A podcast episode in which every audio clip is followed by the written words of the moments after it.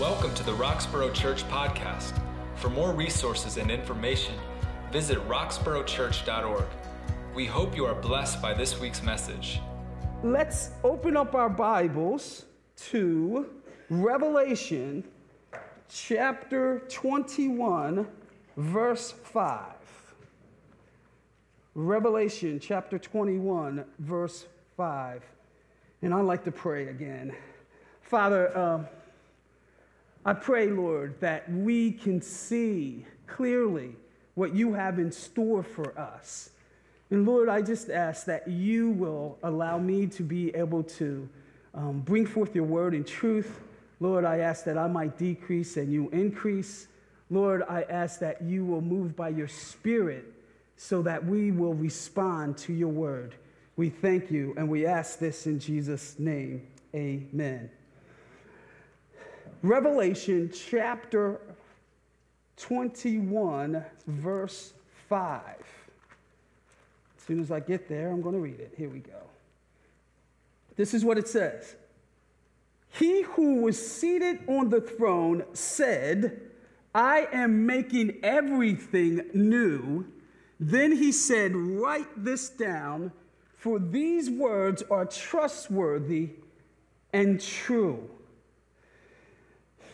Most of us are aware that there are individuals who love to read, but they like to look at the ending before they actually read the book. So they go to the end of the book and they see what has happened and what the ending is before they actually read the book. And then they go to the beginning of the book and, and they read it. Sometimes on television, when we are looking at a, a, a show, they will show what has happened in the present, and then the whole show will go back to see what, how, how the present came about. So there's something that occurs in the present, and then they go back from how it started, maybe three months before or six months before, and then they follow the timeline up until whatever happened in the present. I love Scrooge. If you're familiar with the Christmas, well, the Christmas Carol. In that particular, in the Christmas Carol, what you see happening is, is Scrooge is just a, a mean guy. He doesn't like Christmas. He hates Christmas. Bah humbug. You know, you know some people like that. Um, I know I do. But anyway, when we look at Scrooge, we see what happens to him. There is the spirit of Christmas past, the spirit of Christmas present, and the spirit of Christmas future. And so Scrooge goes on a little journey. So he, the, the spirit of, of, of, of Christmas past comes to visit him, and then he takes him and showed him what his past was. And then he gets, oh, yeah, I remember that. And then he goes to Christmas present to see what's taking place in, in the nephew's house. And, and, and then at, after that, there's the Christmas spirit showing him the future. And so in the future, he sees his, uh, his grave. And then he's, get, he's all upset because he doesn't want to die yet. And so what do we see him doing? We, we actually see him begging, no, don't take me, don't take me yet. Why? Because he, it's showing him what's going to happen in the future. And so Scrooge wants to he wants to live. And then they show him in the bed and he's living and he's happy and he's transformed. See it's, it's interesting because he can he's able to see he was able to see what was going to happen but it didn't really happen. And that's how the story goes.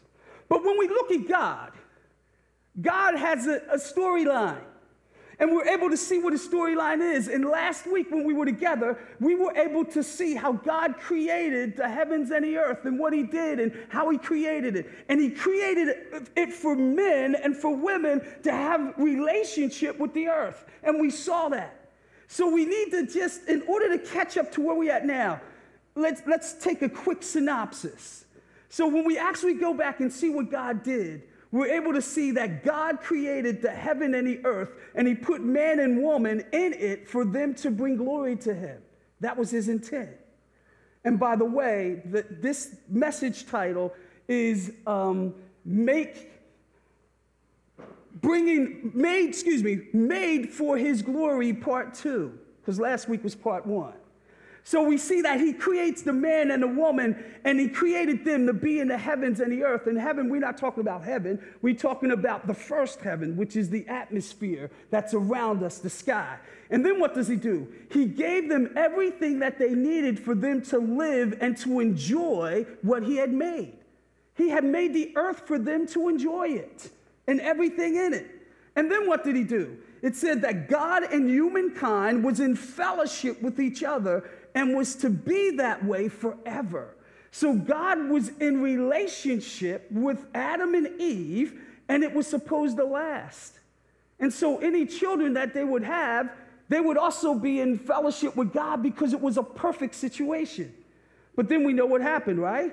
We see that the seventh day, which is the day of completion, rest, and blessing for God, He had made it and He had declared that that's how it should be.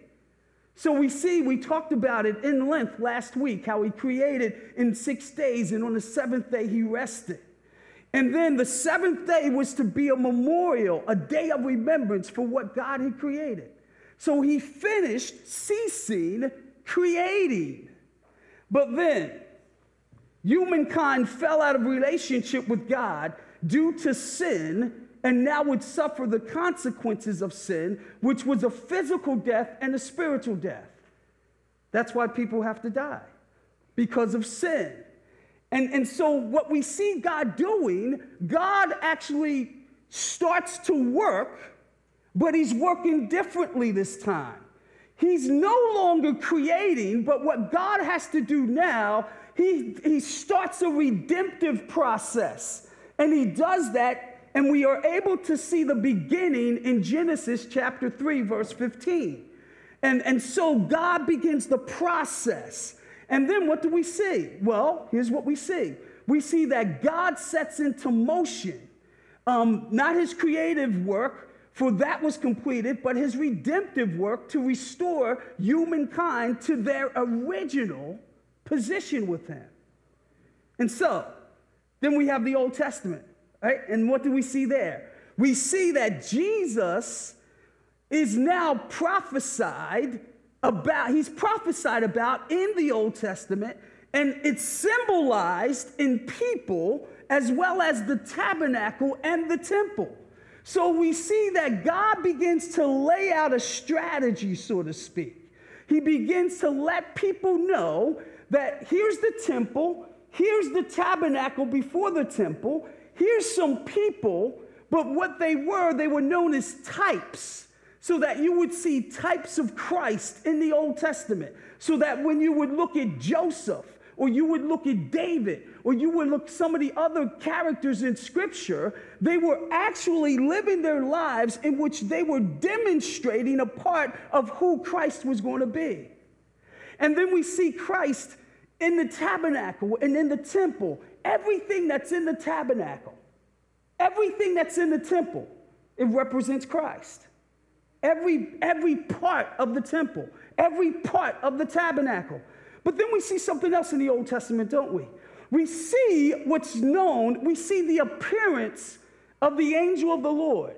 And the angel of the Lord is actually Jesus. And Jesus is in his pre incarnate form. And so when you see Jesus appearing in the Old Testament, he, he's not in flesh yet, but he has the appearance, he has a form of a person. And it's known as a Christophany. And so we see a Christophany in the Old Testament, and we see a theophany in the Old Testament. So, what they are, a Christophany is the appearance of Christ in his pre incarnate form, and then it's also the appearance of God. Now, you can have the appearance of Christ, which will always be a theophany as well, because he's God. But you can have a, a theophany without it being Christ, because now it represents God the Father. So a theophany can be either God the Father or Christ. But if you see a Christophany, it's the appearance of Christ in the Old Testament, and he's also a theophany. So that's what he does in the Old Testament. And then what do we see? We see Jesus leaves heaven and comes in the flesh. right? And we see his lineages.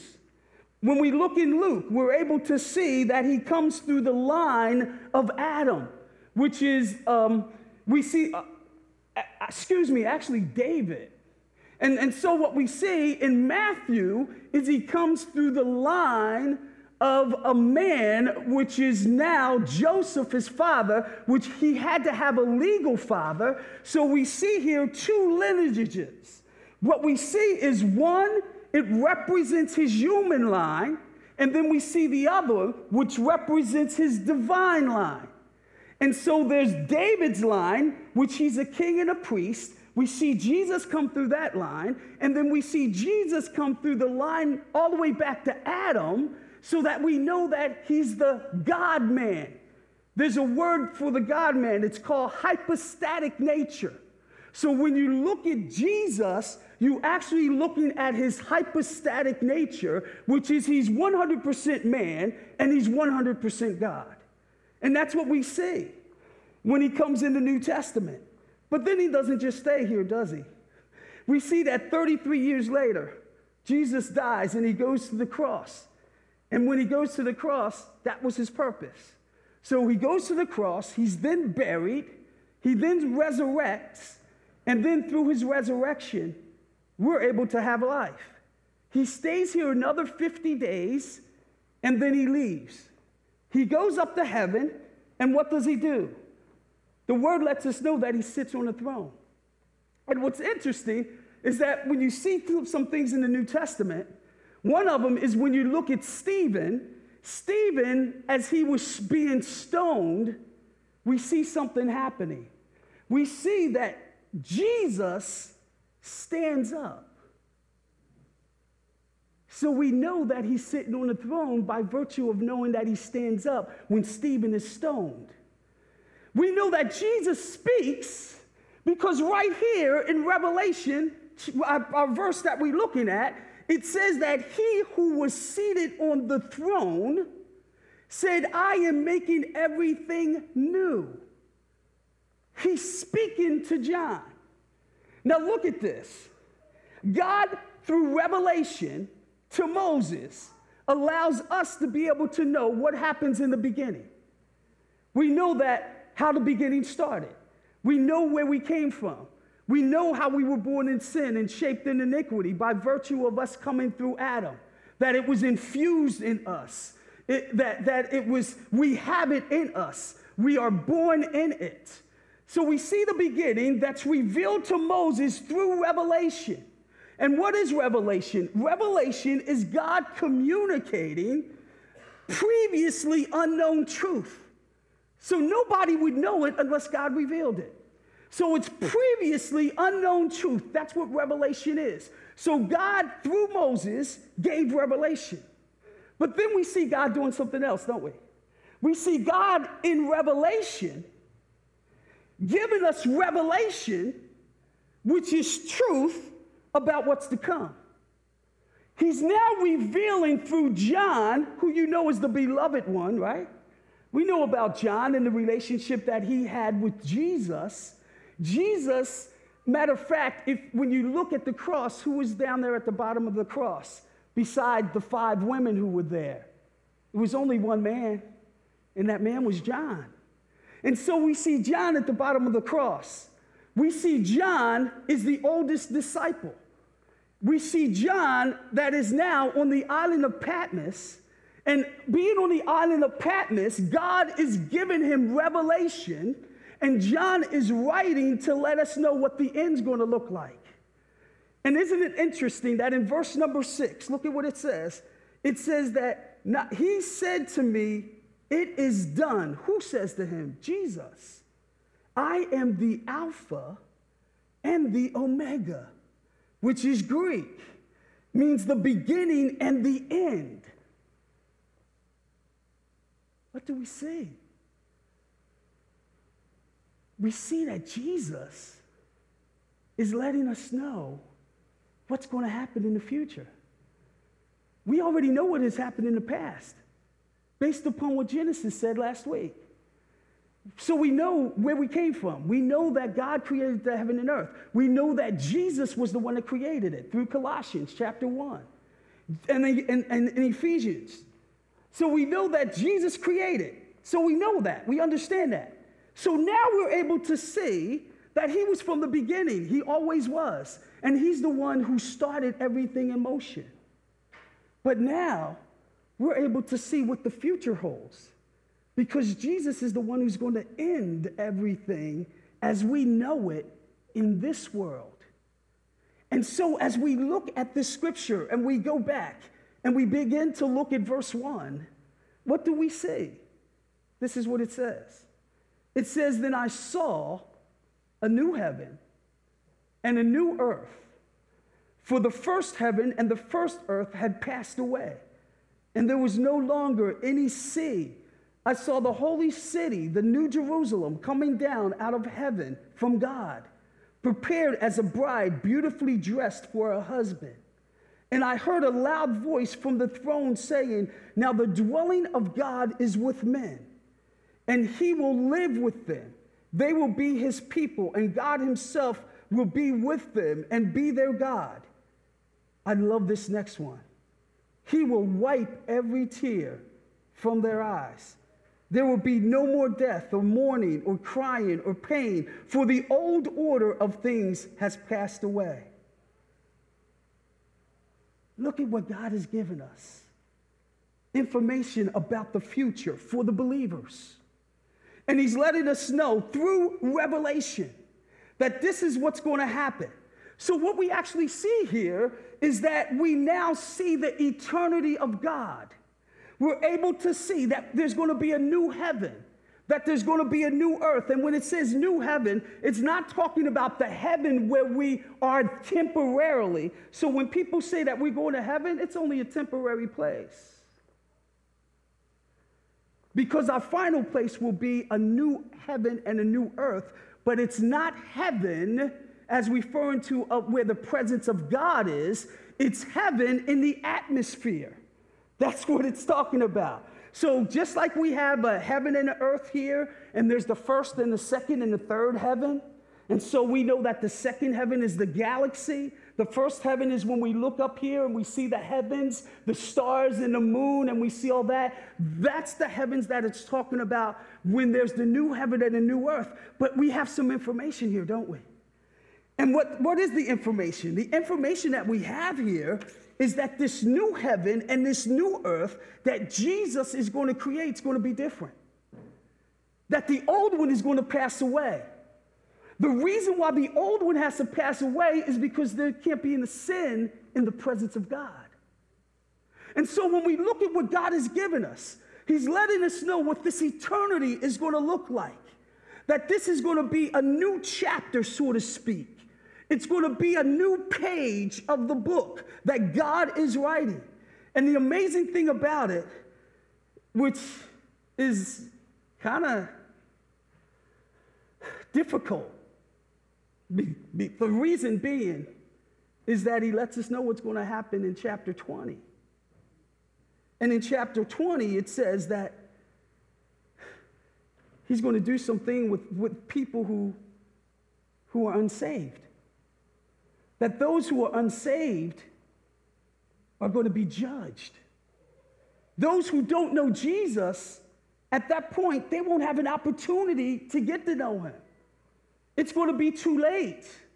And so Jesus actually lets us know, the, the revelation of God lets us know in the future what is going to happen to people who don't know the Lord. And so there's a sadness here when we look at it but for the believer, it's not going to be sad. And, and so when we look at this, what does this actually mean? It, it means that there's going to be elimination of things. There won't be any more pollution. There won't be any more impurities. There won't be any more ungodliness and evil. There won't be suffering and pain. There won't be cor- corruption and death. It, it's all going to be erased. It's going to be eliminated. It's going to be done away with because there's going to be a new day. There won't be any more impure government. There won't be corrupt religions. There won't be bad leaders. There won't be painful suffering. There won't be sin and temptation anymore. We won't have to deal with it. And so we're able to see that God's going to create a new heaven and a new earth. And we actually know the chronological period because it's going to be right after the thousand years. And we can see what happens with the thousand years. The millennial reign, that's what it's called. It's going to be down here in this earth, and it's going to take place a thousand years before he creates a new heaven and a new earth. He's given us information. So we're able to see something interesting too. He says in verse 1 that there's going to be no sea. There's, there's no sea. So, in this new heaven, this, this, this new earth that God creates, there won't be any water. We know that 75% of this planet is water, only 25% land. And we know that when we look at the weather, that weather is created because of the sea. If you don't have any water, you're not going to have any storms. That's why there's not going to be a sea in heaven because there won't be a need, because everything will be perfect. And so the sea is removed. But also, if we actually look at verse 23, it lets us know that there's no sun and there's no moon. And so, by implication, there's no stars. So, the new heaven doesn't refer to the abode of God, it refers to the earth's atmosphere, like I said earlier. That's how we know that. It's talking about planetary space. And so, when we begin to look at what the dynamic of this, we don't get much more information. We don't see any landmarks. We're not given that. In this new heaven, it, doesn't talk about vegetation like it did in the first one. It doesn't talk about color. It doesn't talk about form. So, so what we see here is, is that we are entering into a different dimension. And in fact, there's a, there's a, a major prophet who talks about this. His name is Isaiah. And so when we look in Isaiah, we can see him talking about this new heaven and this new earth in chapter 65, verse 17, in chapter 66, verse 22. And then we can actually see it in 2 Peter chapter 3, verses 10 to 13. So there's no more disasters or destruction. There's no more thorns or thistles or unfertile or unproductive soil. There's no more hunger or thirst. There's no more diseases, decay, erosion, or death. Look at what God has in store for us. But then he says something else in verse, uh, verse 2. Look what it says. It, it's John's attention now turns somewhere else, and it's directed to a specific feature. And we can see what it is. It says that he saw the holy city, the New Jerusalem, coming down out of heaven. You, you got that one? coming down out of heaven from God. So now there's a distinction between which heaven it is now. So that there's a new Jerusalem in heaven that's there, which possibly could indicate that's where we're going to be while we're in heaven. I don't know because I, it, there's nothing that gives us that information. So, so there's this new Jerusalem, and, and it's called the Holy City and, and, and notice how the description it comes down to the new earth, and it's like a bride beautifully dressed for the husband. Now, now you know when you go to a wedding and that, that woman is coming down the aisle and she's dressed in that gown, and that husband is there looking at her, and she looks awesome. He might not never see her look like that way again, but he sees her on that day.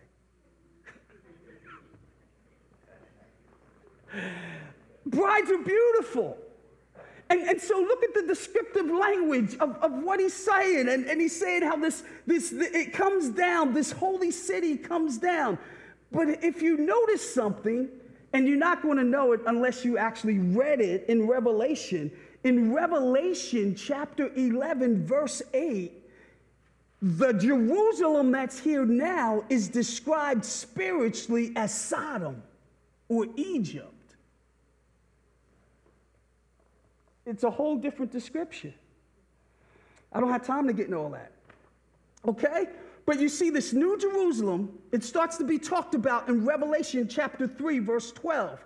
And it's referred to the city of my God. All right, so this New Jerusalem comes down from heaven. And what does it represent? See, it symbolizes something, it symbolizes the presence of God. But here's the difference the presence of God that's located in heaven now is going to be on earth in the new earth, which indicates that those who are believers will be in the literal presence of God. See, that's what we have to look forward to. And we're given that information through revelation. And so God says, listen, this, this is what I have for you. Now, don't you think because when we look at what God has given us, that that would want to make us live better?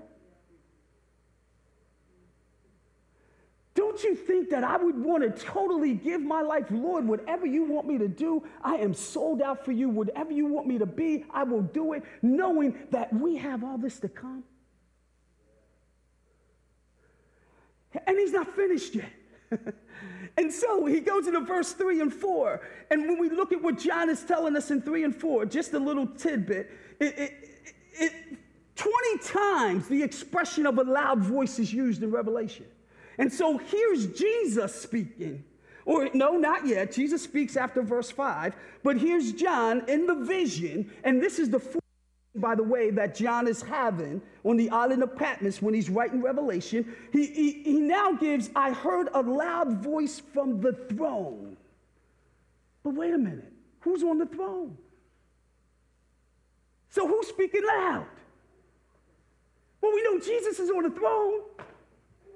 And Jesus is speaking loud. So Jesus is a loudmouth.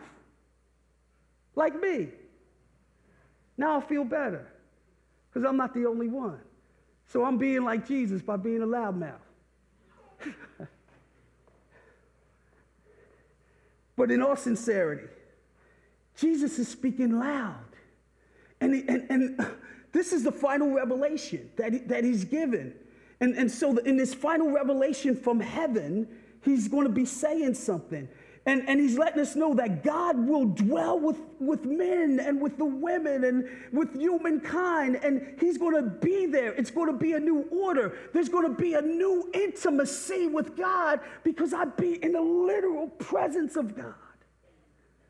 Not just in his presence through the Holy Spirit, but now I'd be in a presence where I, I can actually see Jesus. So there's this new heaven, this new earth. And, and, and so there's immediate fellowship. and so the, it's, the, it's going to be the capital city of eternity. And mind you, even though it's a symbol, it's a symbol of God's presence. But remember, in this new earth, God's presence is going to be everywhere. There's not going to be any sun. There's not, not going to be any moon. So, where's the light coming from? The glory of God. The glory of God is going to be the light because we don't need this. See, this stuff is going to pass away. That's what it says in verse 1, right? It says, the first earth had passed away.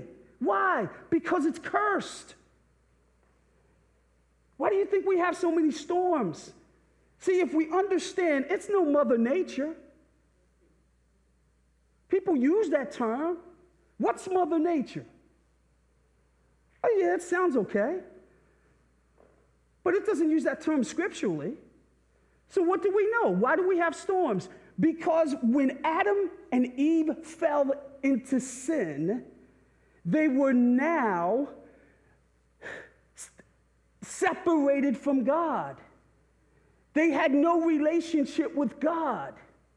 And so, what had happened? Because they had a relationship with the earth, The earth now was cursed. So, the reason why we have to go through all these natural disasters is because the earth is cursed. Well, how do you know that? Because in Romans chapter 1, what does it say about the earth? The earth is longing to be back in the fellowship with God. So he has to create a new heaven and a new earth. And remember, too, no, I don't want to jump ahead of myself. I, I get to that point. So, so now it's the presence of God, all right? And so when we see that until a man or a woman actually allows God to fill their hearts, they don't have, they don't can't look forward to this. You only have this because you're saved. And so there's a lack of purpose, there's a lack of meaning, there's a lack of significance. There's emptiness, there's questioning, there's wondering about life, there's, there's routineness, there's dullness, there's feeling drained, there's insecurity, there's fear, there's failure. See, that's what the unbeliever goes through, and we still struggle with that ourselves, but we're on the other side. I might feel that way, but guess what? I am in Christ. Therefore, I am secure, sealed by the Holy Spirit. So even though my feelings tell me that I'm not really there because I don't live, I can't live in my feelings, I have to live in Christ because that gives me security, not my feelings. But an unbeliever live in their feelings because guess what? They don't have Christ. And so God then, he, we then get some more information, right? We're in his presence, we know that. But then it says in chap in verse 4, heaven and earth, there's this new earth, so everything is perfected. Everything. Life will be perfected. Our bodies will be different because our bodies will be like Jesus. Remember the new body that he got when he resurrected? He was able to walk through walls. Because remember, it says that he walked through the wall and he showed up in the, inside the room. That was Jesus' body. He, that was his new body. And people recognized him.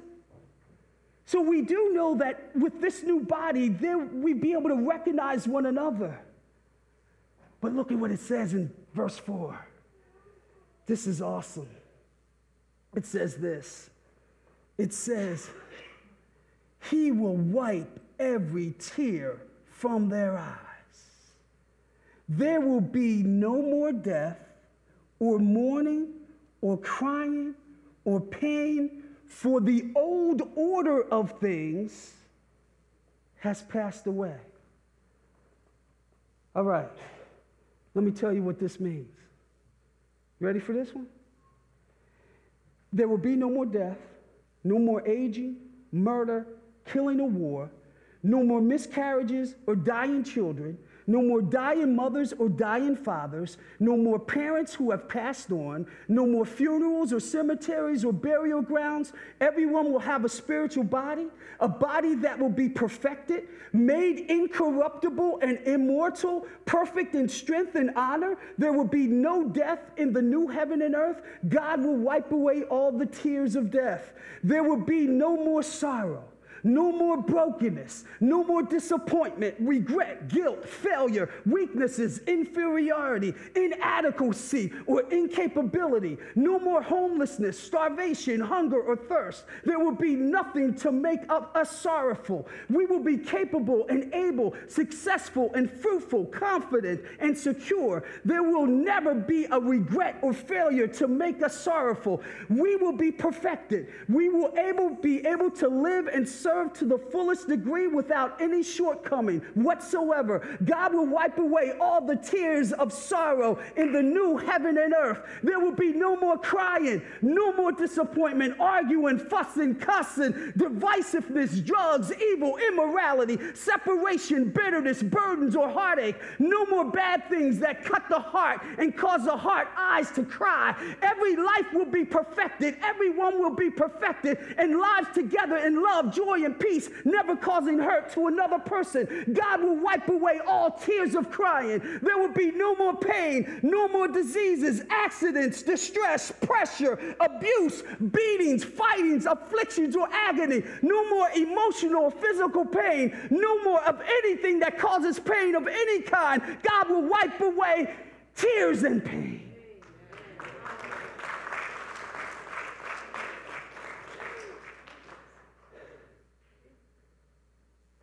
Have to look forward to. Have to worry about it no more. New heaven and a new earth. We don't have to worry about none of that. What the scripture says. The former things are passed away. So when the corruptible shall have put in, on incorruption, and this mortal shall have put on immortality, then shall be, then shall be brought to pass the saying that, uh, that is written, death is swallowed up in victory. 1 Corinthians 15 54. He will swallow up death and victory, and the Lord God will wipe away tears from off all faces, and the rebuke of his people shall be shall he take away from off all the earth, for the Lord has spoken it. Isaiah 25 8. Therefore, the redeemed of the Lord say so. The redeemed of the Lord shall return and come with singing unto Zion, God's city. And everlasting joy shall be upon their head. They shall obtain gladness and joy and sorrow, and mourning shall flee away. Isaiah 51 11. Thy sun shall no more go down, neither shall the moon withdraw itself. For the Lord shall be thine everlasting light, and the days of thy mourning shall be ended. Isaiah 16 20. And here's the last one and I will rejoice in Jerusalem and joy in my people, and the voice of weeping shall be no more heard in her, nor the voice of crying. Isaiah 65 19. This is Isaiah giving us information in the Old Testament long before Revelation because God is revealing what's going to happen. If God has done this in the beginning, guaranteed he's going to do this at the end. And finally, God assures us of this perfection. There's three assurances here. The first one is God Himself assures us, doesn't He?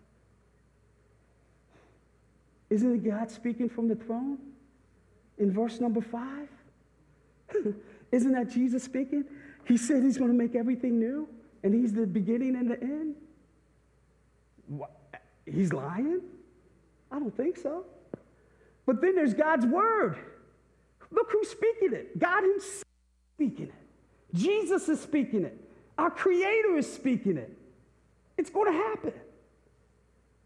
And then there's one more assurance that we have God's sovereignty assures it. God already has shown us all His power. God shows us His power in our life as we live now. Why, why would we not believe what he's going to, what he says he's going to do in the future? God has willed it. That's what we have to look forward to. He's going to give us a new heaven and a new earth, and we will forever be in his presence.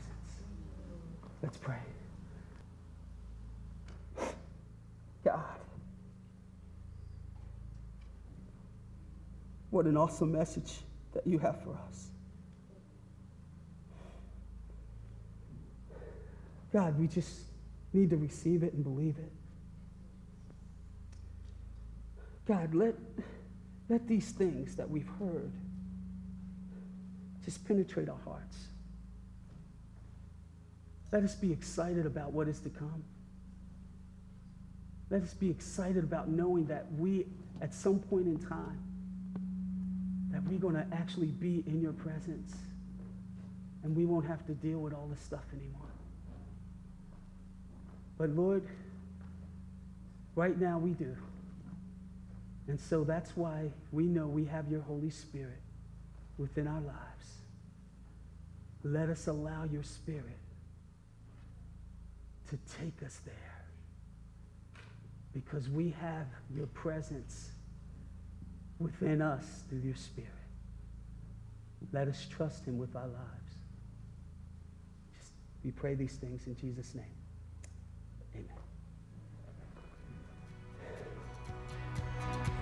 Thank you for listening to our weekly podcast. We pray it was life giving. To find out more about us, visit our website at roxboroughchurch.org and join us for worship on Sundays at 10:30 a.m.